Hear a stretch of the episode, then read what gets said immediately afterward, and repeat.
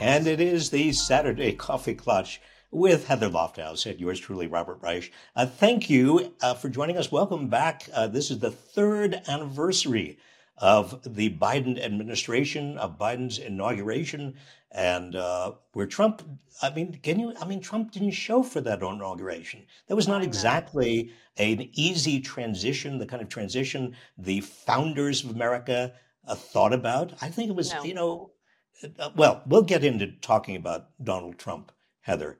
Uh, how we are you? have to. If we have to.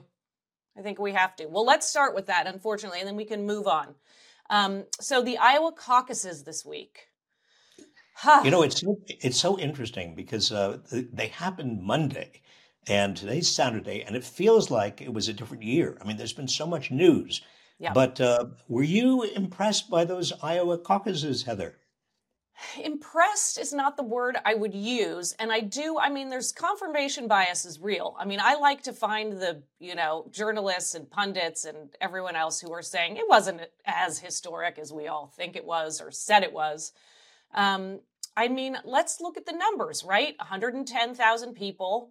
Um, it was 186,000 in 2016 that came out, right? So lesser, and there was weather. I mean, we are not the first to talk about this, but well, I the turnout like was the, lo- the the turnout was the lowest in Right. something in the order of 20 years. But Yeah. what got my eye and my attention is that Donald Trump got 2% of the vote of Iowans. I mean, if you Right.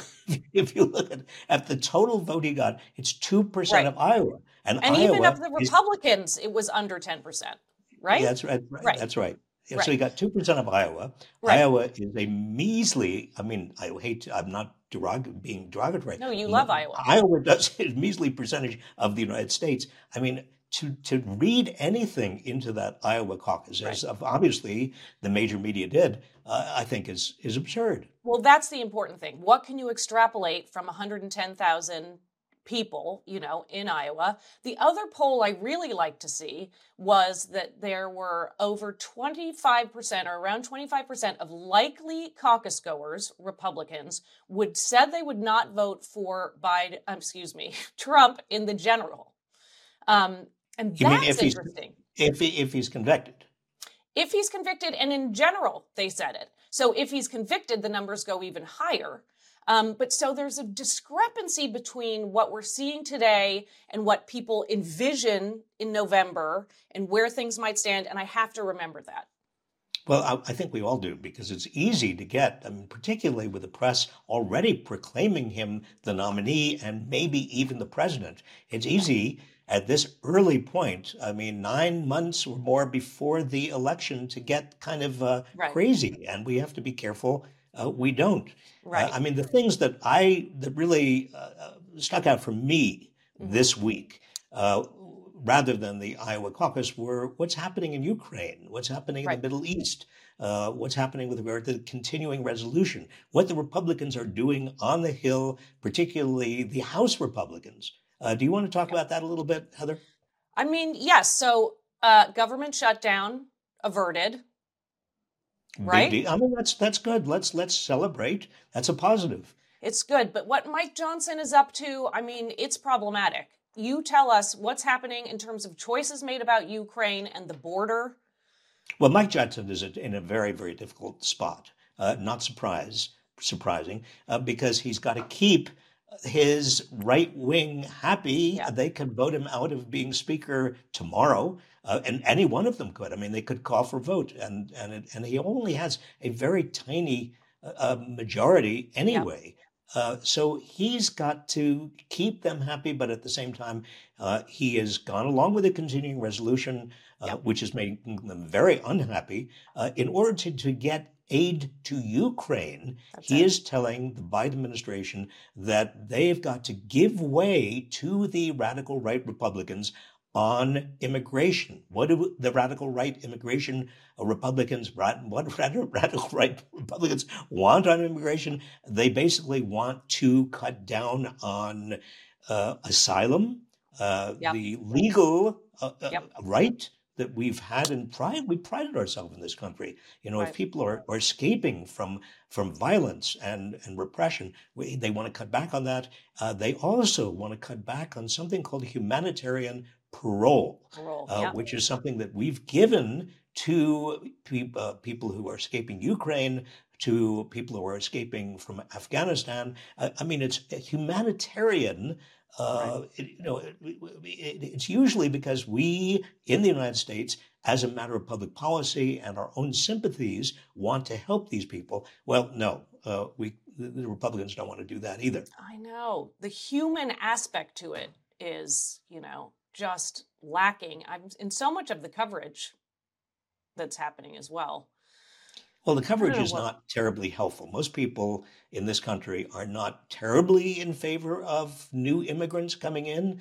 Uh, and, uh, you know, just like trade is not popular, well, even worse than that is immigration. And you can't be somebody campaigning on more immigrants, letting more immigrants in. Al- Although, Heather, honestly, the- most of the uh, most of the things that the Republicans are uh, are sort of fueling this fear of immigrants with are bogus. Uh, they make Yeah, no sense. That's exactly The it. idea that immigrants are taking away jobs from Americans, Yep. baloney. I mean, we have the extremely low unemployment rate Right. uh, for you know for four years under, or for two years certainly under under four percent.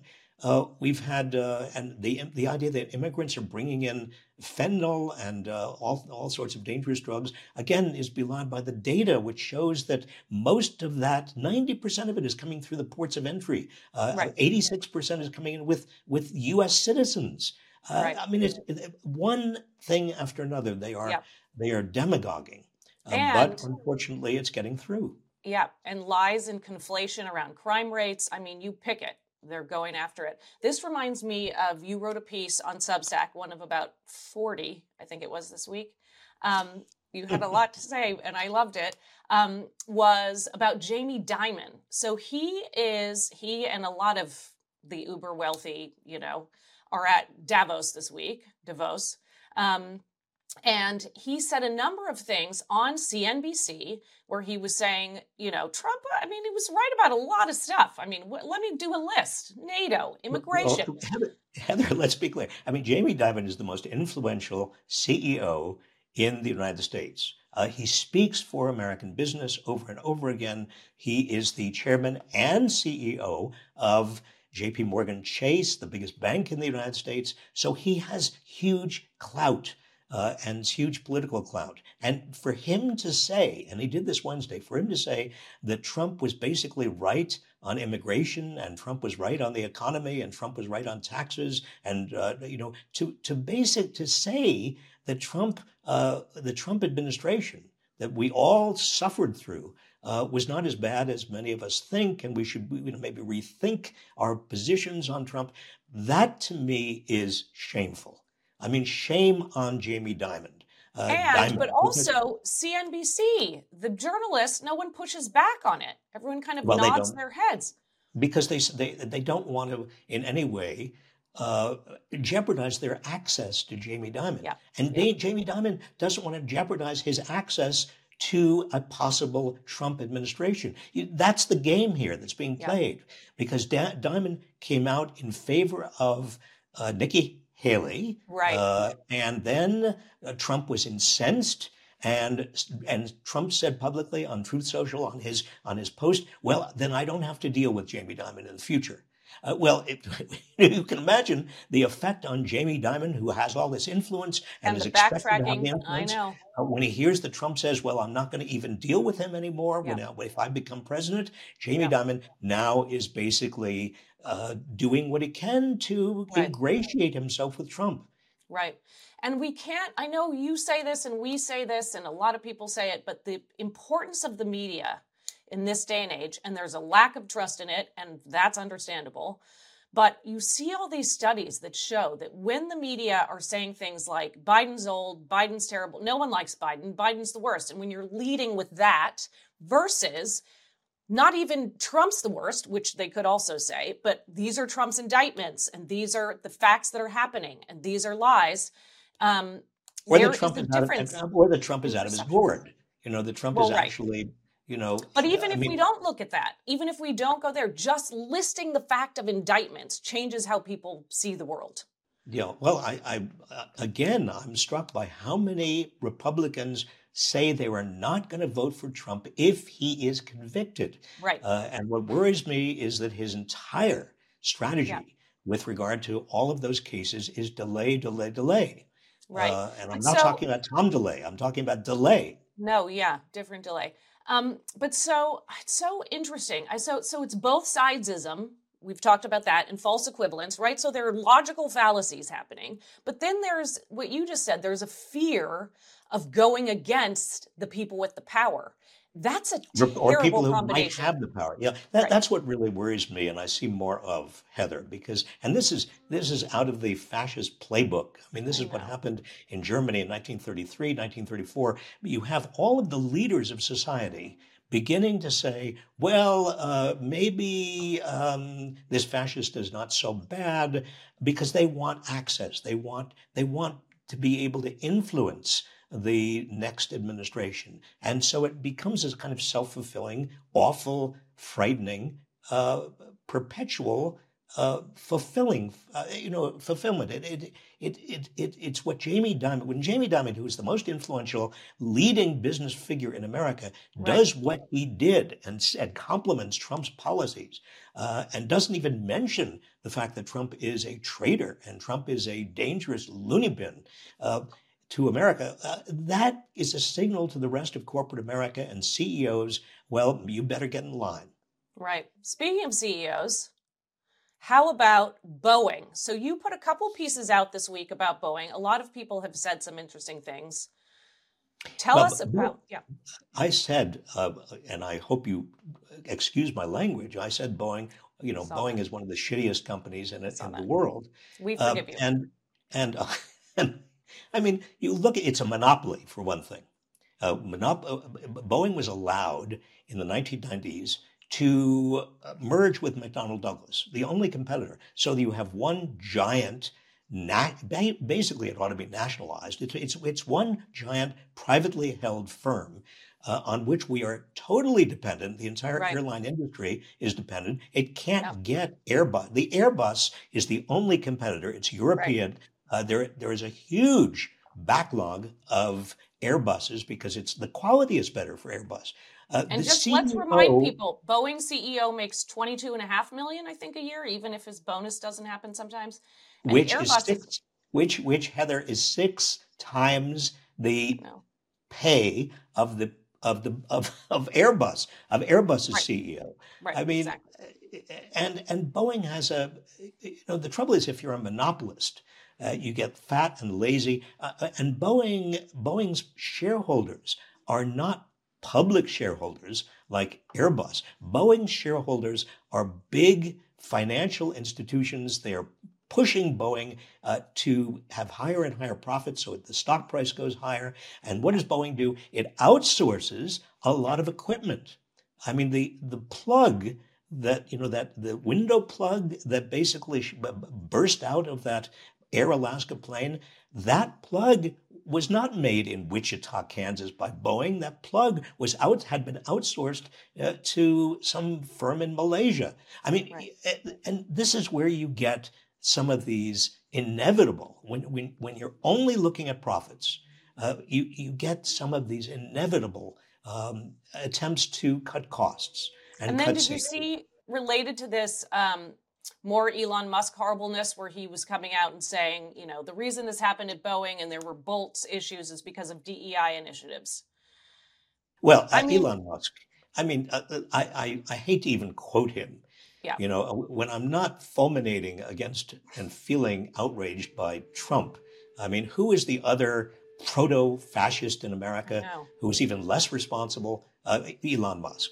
I know, and his reach is so far. And I mean, the number of white folks in leadership positions, CEO on down, I mean, it's just the facts are, it's racist. I mean, come on. Um, but then, can we do? There was some positive antitrust news. Who doesn't love some positive antitrust news? Where well, I live for positive antitrust. Well, news. you actually do. I mean, I really I know do. You do. This is old news. But so we had JetBlue and Spirit not able to merge, Department of Justice says, is the latest. Talk a little bit about that. That's a big deal. It is a big deal, and um, uh, and you know the Department of Justice, the antitrust division of the Department of Justice uh, and the Federal Trade Commission are the, are the two big antitrust agencies, anti-monopoly agencies in the United States. Uh, uh, in terms of antitrust enforcement, both of them have been moribund. I mean, they, they haven't done anything for years. Under Biden, they are both really, really energetic, alive activists. Uh, they are making it difficult for a lot of firms to merge, and they are right. looking uh, very, very closely at Amazon, at, at Google. Uh, they are forcing the lawyers, the solicitors, the general counsels in a lot of these big corporations to right. in turn say to the CEOs, wait a minute, before you do that merger or before you do this, uh, just think twice. We don't want to have a big monopoly, anti-monopoly case. That's right. good. That's right. good. Right, right. Now, it's this is such a conundrum, right? So this is fabulous stuff that Biden has done as it relates to breaking up big corporations and not allowing too much power, which helps consumers and the economy, all of it, right? Um, but it's in terms of political messaging, which is we talk about this a lot. It's so interesting because just going out and doing a list, a video, a something that says, "Look at all I did," does not go over well with people these days. And I have to no, say, I, I mean, I, you think about it, this is a little overly reductionist. But I mean, when I'm liaising with my husband and I'm like, look at what I did all day, look at the list, expecting him to do something different in the future, he doesn't love that. That's not a great way to mm. communicate with him. well, it's so not a great way to get him to do more. I mean, well, that's my point. But so, in terms yeah. of political messaging, Biden's doing all these things. And then I know people get frustrated and say, well, we should shout them from the mountaintops. But it's interesting that it doesn't necessarily help as it relates to the election to shout from the mountaintops as such without putting a clear villain out there. Yeah. I think that's that's absolutely right, Heather. Uh, Heather, there are two problems when Biden tries to uh, campaign as he's doing it, and all his surrogates are trying to do uh, by uh, kind of bragging about uh, Bidenomics. One problem is that, and this is the perennial problem. I remember in the Clinton administration was the same thing. Uh, when you tell people how good they have it, uh, inevitably they say, "Really? I mean, I have, you know, I have you have you created all these jobs. I have three of them. Uh, really? Uh, wages are so far up. Why am I living paycheck to paycheck? I mean, right. you don't. You're you're out of you're out of uh, you know out of contact uh, with of, the real world. That's yeah. that's problem number one. Problem number two is a problem for Biden, particularly right now, and particularly with young people, and that's the Middle East. I mean, a lot of people are upset with the Biden administration for the you know encouraging or at least embracing or not stopping Israel in Gaza. Yeah. And let's face it, this is going to be a huge, huge potential huge. problem. And they're not wrong. I mean, this is horrific what's happening. Um, so it's we'll completely have to horrific. But as it, it's completely horrific, but as it relates to our federal election, it's interesting to think about it. And we'll have to see more will be revealed over the coming months, for worse or for better, right? I mean, well, really, also, truly, we're still yeah, far away from the election. It, it is far away from the election, but also Ish. the idea that Donald Trump, the likely Republican nominee, is going to be sort of any better or would have been better uh, in terms of restraining Israel is absurd. I know. I mean, and we could talk about that. And also, right.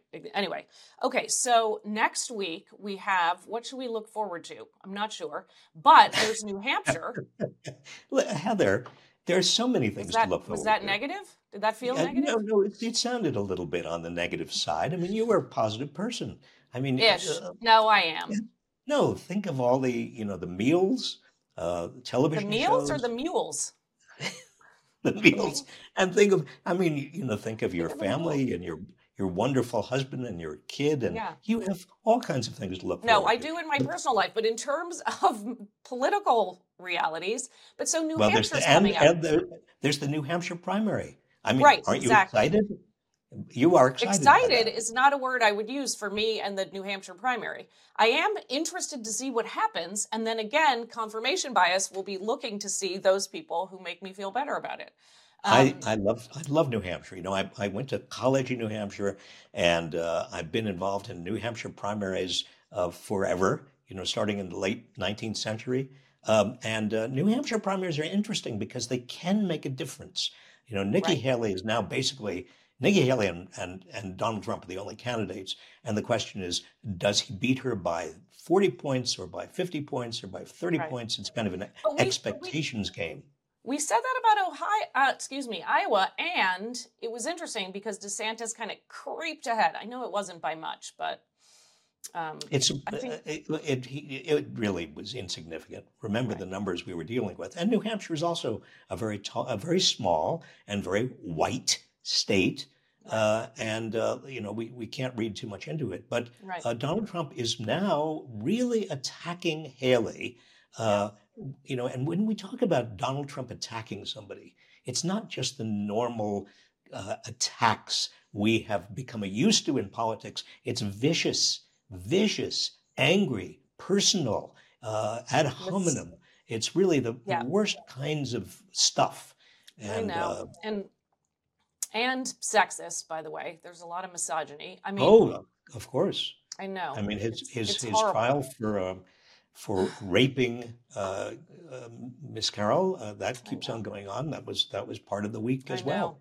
And then he's showing up. I mean, it's all. I- It's hard to ever know with him what's part of the campaign. I mean, this is there are a lot of law, lawsuits happening about this, but what's you know what's his campaigning and what's his showing up at court and what's his just being awful and it's all so intertwined. So we'll see It's what happens. completely intertwined because his campaign and his court performances and his performances on the campaign trail and his own sociopathic personality are all the same. Yeah, and there'll be more of that in the Granite State. Is that what it is? What's New yes, the granite state. Uh, Yeah. Do you want me to? Uh, shall I sing? And the granite of New Hampshire in their muscles and their brains. That was the Dartmouth theme song. Wow, in their Yeah. muscles and their brains. Yeah. Um, those are good places to have the granite, I guess. I don't know. Those are some interesting lyrics, but thank yeah. you. Well, Heather, you can you can sing away, and I want you to have a great week. Everybody who's watching, uh, have a great week and uh, enjoy yourself, and don't pay much attention to politics. We'll bring you up to date next Saturday at the Coffee Klatch. And thank you for tuning in. Bye.